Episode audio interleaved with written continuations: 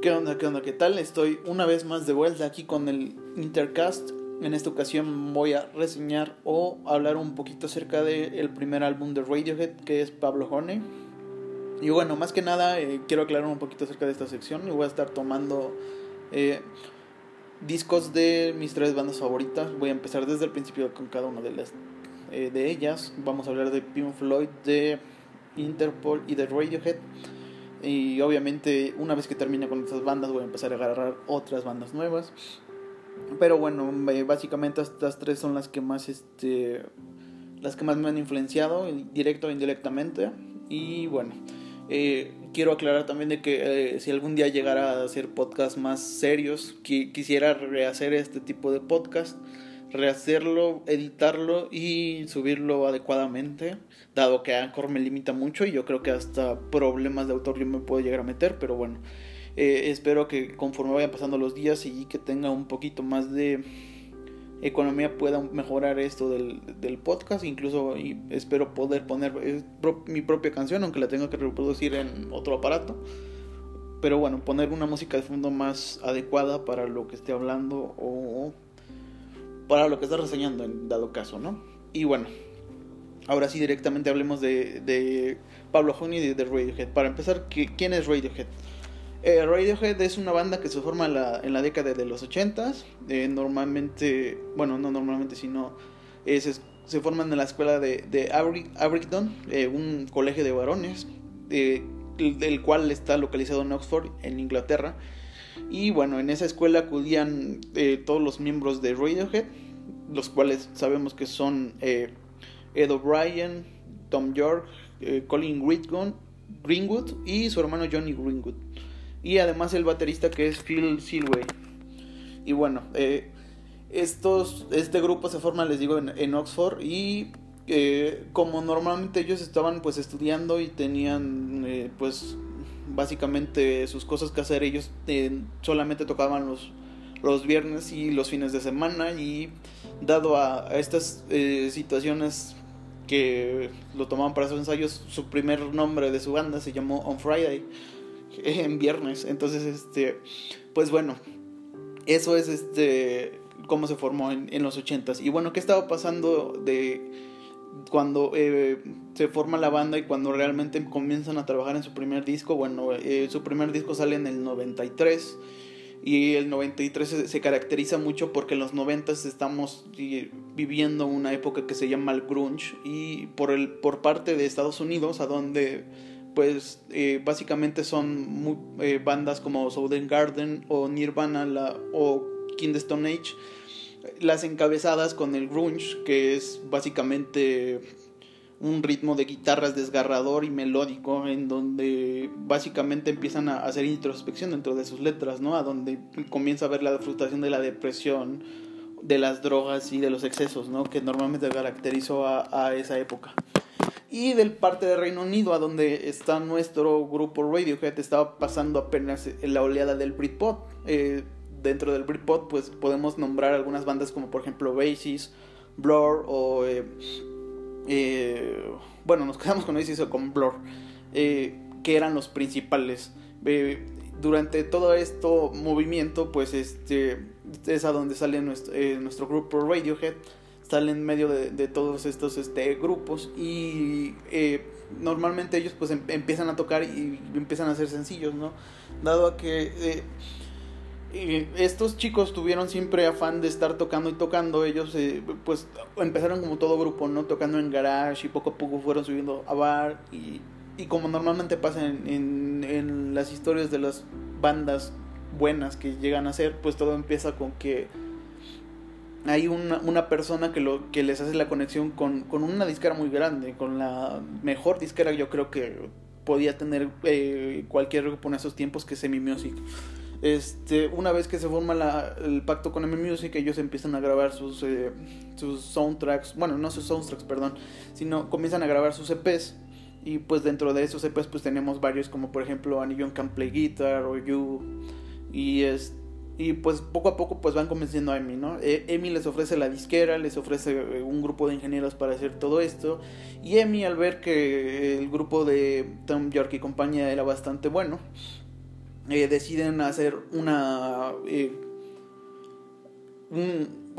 bueno, deciden promocionarlo masivamente. Entonces, antes de que comenzara este, o más bien antes de que se integrara este Pablo Honey, Emi comienza a hacer spam masivo dentro de, de, lo que sería el Reino Unido, de, con carteles gigantes, con eh, el nombre del Radiohead investado dentro de los postes, dentro de cada parada de autobús. Entonces, eh, dado a esto, pues se llegó la gran impresión, ¿no? De que Radiohead iba a ser un gran grupo porque esperaban mucho de su primer disco. Eh, bueno, antes de, comenzar a hablar de, este, de esa cosa, pues quiero decirles un, un, dato curioso de que, pues, nombran el Pablo Honey por, debido a un programa de humor del Reino Unido en, cual, en el cual se hacen llamadas telefónicas y hay una parte a donde hay una broma y una madre dice, Pablo Honey, please come home. Entonces después de, esa, broma que le hacían de pensar a las personas que eh, tú eras Pablo o que estaba perdido, pues nace eh, el nombre de Pablo Honey.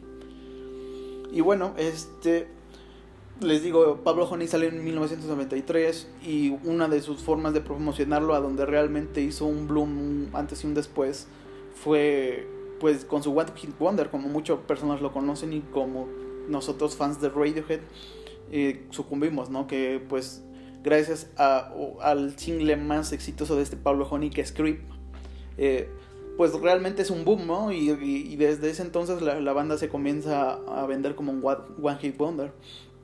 Eh, otra cosita a donde realmente los impulsó masivamente dentro de, Estados Unidos más que nada es en la una serie de comedia que era animada en ese entonces que era Babies and Butthead, perdón en donde dentro de este programa tenían un humor un poco negro un poco fuera de control y realmente un humor más destinado a Estados Unidos en el cual llegaban una parte a donde ellos hacían reseñas de todos los puestos o más bien de todos los, de, los grupos de rock, porque dentro de esto eran chicos rockerillos que eran fans de, de, pues, de todo lo que se estaba viviendo en ese entonces, ¿no?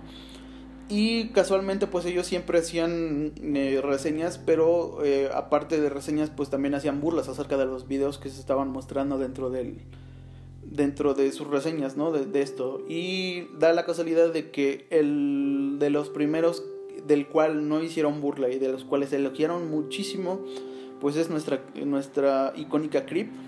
Fue primer, el primer video a donde Beavis and, Boot, and Boothead eh, lo elogiaron, ¿no? Y, eso hizo un gran boom por parte de, de, Estados Unidos. Entonces esto pues los lanza inmediatamente después a, a pues al estrellato, ¿no? Los, los, manda a hacer una gira mundial, eh, los manda a otros países, los manda a vender el disco.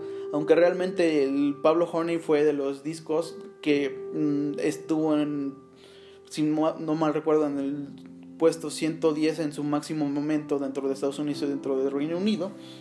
Eh, eh, pues básicamente con eso fue más que vasto y necesario para que comenzaran a hacer giras. Pero pues a su vez una vez que comprobaron ser una banda de One Kid Wonder, eh, Radiohead le pide a Amy que les dé control total acerca de, de cuándo, cómo y, dónde van a estar grabando su siguiente álbum, del cual sería el, grandioso The Benz, que, sacaré reseña próximamente de, Benz, pero bueno, The Benz es punto y aparte. Eh, una vez de que, que pasa esto, pues eh, comienza a ser el boom de Creep, ¿no? Que Radiohead pues en todos sus conciertos y en cada uno de sus conciertos ellos este, pues terminan de tocar a Pablo Honey y la gente les repetía que quería Creep una y una y otra y otra y otra y otra vez. Entonces pues llega un punto a donde este, la, la misma crítica de las personas lo empiezan a criticar como un One Hit Wonder.